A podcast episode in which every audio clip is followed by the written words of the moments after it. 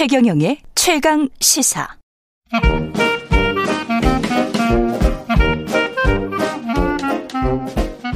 네, 최경영의 최강 시사 경제합시다. 월요일은 명쾌한 경제 이야기 해보고 있습니다. 박정호 명지대학교 특임 교수 나와 계십니다. 안녕하십니까? 예, 안녕하세요. 예. 반도체가 이렇게 중요해질지는 몰랐습니다. 그러니까요. 예, 엄청나네요. 예.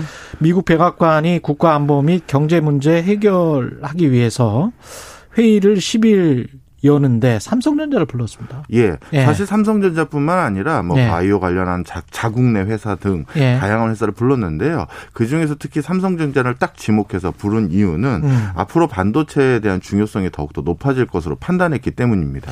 SK 하이닉스가 약간 섭섭했겠어요. 아, 그 생각은 못했겠네. 예. 못했네요. 예. 어, 사실 2000년대 이후부터 예. 미국의 반도체에 대한 전략 전술은 뭐였냐면 우리는 설계만 하고 팹리스라고 불리죠. 그렇죠. 예. 설계만 하고 생산은 굉장히 자본집약적인 것이니 예. 그거는 아시아나 다른 국가에서 하도록 어, 놔두겠다 이렇게 했었습니다. 예. 팸리스라는 건 공장이 없다는 겁니다. 예, 맞습니다. 예. 그래서 자체적으로는 진짜 설계만 하고 대만이나 한국이나 일본 회사들 이 직접 생산을 해 왔었었는데요. 예. 그런데 최근 미국의 반도체 상황을 가만히 봤더니 이 팹리스 분야에서도 예. 즉 설계만 한다는 분야에서도 시장 점유율이 이제 10% 정도밖에 안 되는 수준으로 떨어진 거예요. TSMC에 완전히 밀리는 거죠. 그렇죠. 예. 바로 그런 과정에서 아 이거 큰일 났다 생각을 하게 됐고요. 음. 특히 앞으로는 코로나 19 때문에 모든 어떤 기기에 반도체가 전부 다 들어가게 될 상황이 더 높아졌고 그렇죠. 그리고 자동차와 같이 전통적으로 반도체를 사용하고 있었던 기기들도 더 많은 어, 용량으로 아니면 더 많은 개수로 반도체가 사용될 상황이기 때문에 예. 야 이거 백악관에서 직접 챙겨야겠다 이렇게 판단한 것 같습니다. 이게 반도체가 어느 정도로 부족하다. 지- 현재는 어느 정도로 부족하고 앞으로도 이게 부족 하게 되는 겁니까? 예. 예. 지금 이슈가 되고 있는 거는 일단 차량용 반도체가 부족한 점을 말씀드릴 수 있는데요. 예. 이 차량용 반도체가 이렇게 일시에 부족하게 된 건 참 공교로운 사건들이 연이어 터졌기 때문인데요. 예. 를 들어서 일본에 차량용 반도체를 대거 생산하고 있는 르네사스라는 전자회사가 있는데 르네사스. 화재로 얼마 전에 이제 생산에 차질을 빚게 됐었습니다. 아. 그다음에 대만의 TSMC 역시도 차량용 반도체를 생산을 하고 있는데 음. TSMC 같은 경우도 아주 공교롭게 또 비슷한 시기에 화재가 났고요. 예. 그다음에 대만의 다른 업체들 같은 경우도 대만이 최근 큰 가뭄이었는데 음. 반도체를 생산하는데 물을 굉장히 많이 사용하는데 물 수급에서 약간 문제가 있어서 차질이 또 있었던 업체들도 있었었습니다. 공교롭네요. 예. 예. 그리고 이제 미국 내에서 생산하고 있었던 업체들도 있거든요. 예. 근데 이 미국 내에서는 어떤 문제가 있었냐면 지난번에 아마 잘 아실 겁니다. 엄청난 한파가 불기 시작했죠. 그랬죠. 예. 바로 그때 이제 생산이 중단되기 시작하면서 이 공교롭게 음. 미국, 대만, 일본 아, 차량용 반도체를 주로 생산하고 있었던 국가들이 모두 어, 생산에 차질을 붓게 되면서 예. 이렇게 차량용 반도체는 어, 부족하게 됐고요. 예. 근데 문제는 그 다음입니다. 음. 앞으로 지금 전 세계적으로 관련 분야의 전문가들이 모두 언급하고 있는 게 하나 있어요. 예. 지금까지는 반도체를 통해서 데이터를 처리하는 그 주체는 인간이었거든요. 인간이 인간이었죠. 뭔가 예. 연산을 하거나 음. 업무를 처리하는데 반도체를 쓸 수밖에 없었었는데 보조적 기구였죠. 예. 그렇죠. 그런데 앞으로의 세상은 기계가 반도체를 쓰게 될 가능성이 높다라는 거예요. 이른바 AI. 그렇죠. 인공지능 스스로가 데이터 연산을 하고 학습을 하고 해야 되기 때문에 그리고 인공지능이 쓰는 데이터 학습의 양은 우리 인간과 비교가 안 되거든요. 예. 그렇죠. 예. 그러다 보니까 이렇게 천문학적인 이제 반도체 수요가 뻔히 보여지는 상황에서 음.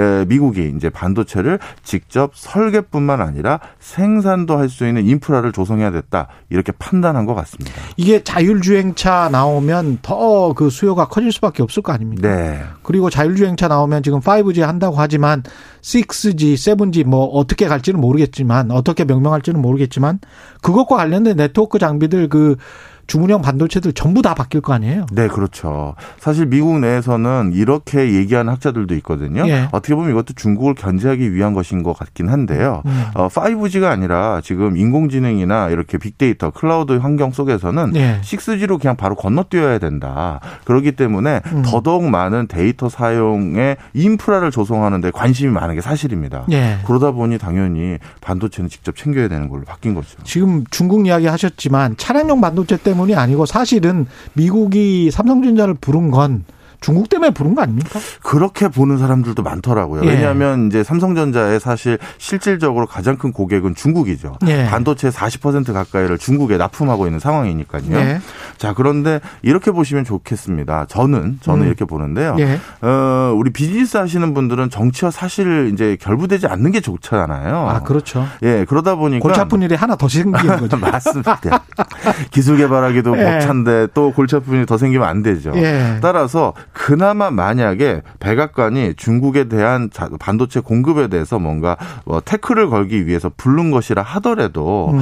그것에 대한 어떤 시기를 뒤로 미루기 위해서는 미국이 필요한 반도체를 빨리 만들어주는 것이 그래도 우리가 중국에 판매하는 것에 대해서 도드라지게 안 보이는 거죠. 그렇죠. 예. 예. 그래서 이번에 백악관에 들어가서 아마 어, 바이든 정부도 이번에 대규모 SOC를 구축한다라는 대규모 예산을 집행하기로 결정하면서 거기에 500억 달러 같은 규모의 반도체 관련한 투자를 하겠다라고 명시가 되어 있습니다. 아, 그렇군요. 예. 예. 그러니 그런 반도체와 관련된 어, 적극적인 투자를 한다라고 했었을 때 예. 미국 입장에서는 앞으로 수요가 더욱더 높아질 건 분명한 사, 사 실이고요 예. 또 반도체가 지금 빅사이클 상황에서 이제 호황으로 이제 접어든 상황이거든요. 예. 그렇다면 이번 기회에 미국 시장에 진출을 할 예정도 있었었으니까 음. 적극적으로 같이 알아보는 것도 좋다. 저는 이렇게 생각합니다. 500억 달러면 60조 정도 되는 건가요? 예, 그렇죠. 60조 정도면 삼성전자가 가지고 있는 잉여 현금이 한 120조 정도 되니까 네. 그것과 비교하면 사실 삼성전자 입장에서는 그렇게 큰 액수는 또 아닙니다. 그렇죠. 예. 그리고 삼성전자 자체도요. 예. 이런 백악관의 이런 어떤 부름이라든가 예. 아니면 SOC와 어, 관련된 정, 미 정부의 예산 투자 이런 것들과 상관없이 일단 자체적으로 미국의 추가 공장을 증설할 것을 모색 중에 있긴 했었습니다. Thank you 할 수도 있어요. 그렇죠. 삼성전자 입장에서 오히려 더 예. 어, 헐값의 공장, 공장도 짓고 그렇죠. 그리고 삼성의 입장에서는 사실 삼성은 어, 우리 흔히 말하는 메모리 반 도체의 아주 메카이지 우리 시스템 반도체라고 불리우는 그렇습니다. 차량용 반도체도 여기에 포함되거든요. 음. 이 부분에서는 사실 시장 점유율이 그렇게 높지 않습니다. 그렇습니다. 이걸 잠깐 예. 설명드리면요. 음. 어, 전 세계 반도체 시장은 우리나라가 아주 주력으로 삼고 있는 메모리 반도체 시장은 30%고요. 비메모리라고 우리나라에서는 그렇게 부르지만 전 세계적으로는 시스템 반도체라 시스템 부릅니다. 반도체라 부르죠. LSI. 여기가 예, 예 맞습니다. 예. 여기가 이제 70% 정도 되는데요. 예. 우리가 그 30% 점유 를 하고 있는 메모리 분야에서는 한국의 시장 점유율이 70% 가까이 됩니다. 예. 그러니까 절대적인 강자죠. 음. 하지만 가장 큰 시장 포션을 차지하고 있는 시스템 반도체 분야에선 한국의 시장 점유율이 한 4% 5% 수준밖에 안 돼요. 음. 그러니까 아직까지 이제 이 부분에서 우리가 뭐 괄목할 만한 성장을 하지 못했거든요. 예. 근데 만약에 이번에 미국의 적극적인 투자와 뭐 어떻게 보면 나름대로 호응, 음. 그다음에 삼성의 또 미국 진출을 이미 예정되어 있었던 부분도 있었고 예. 만약에 이게 잘 맞아 떨어진다면 시스템 반도체 분야에서도 어 단기간에 적지 않은 성과를 내지도 않을까 이런 생각도 해봅니다. 근데 가장 걱정되는 부분이 이렇게 유치만 해주면 네. 우리는 너무 이제 고맙고 좋은데 야 너희들도 못 믿을 것 같으니까 우리가 직접 지을래. 그러니까 아까 이제 패밀리스 말씀하셨지만 네. 공장이 없고 설계 디자인만 주로 해서 그거 가지고 이제 고부가 가치로 미국은 계속 갔단 말이죠. 근데 네. 이제 야, 이 코로나 이후에 겪어보니까 우리도 있어야 되겠어, 공장이.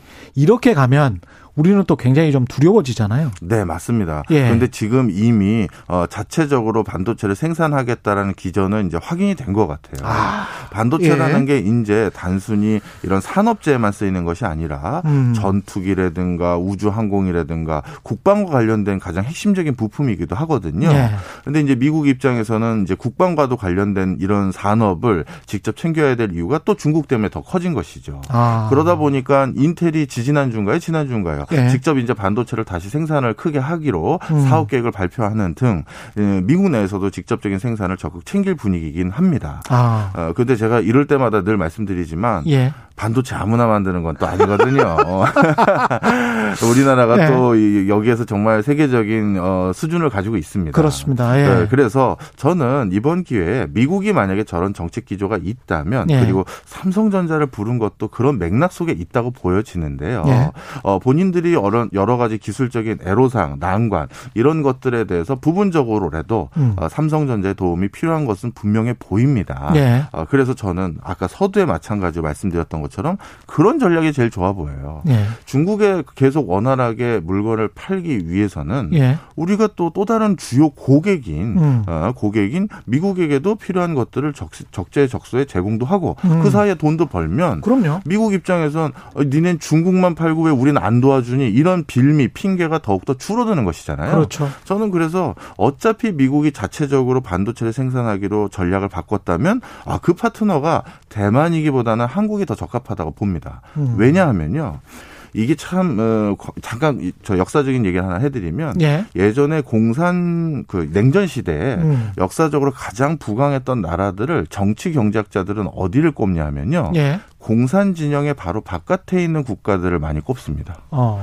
실제 동독의 맞은편에 있는 서도, 예. 동남아시아 같은 경우는 라오스, 캄보디아, 베트남 바로 밑에 있는 싱가포르나 말레이시아 이런 나라죠. 예. 그리고 동북아시아 같은 경우는 중국, 소련 바로 밑에 있는 홍콩, 대만, 한국입니다. 예. 이들 나라들이 전략적으로 빨리 발전할 수 있었던 이유는 음. 사실 미국의 도움도 일정 부분 있었다라고 판단을 하는 것이죠. 예.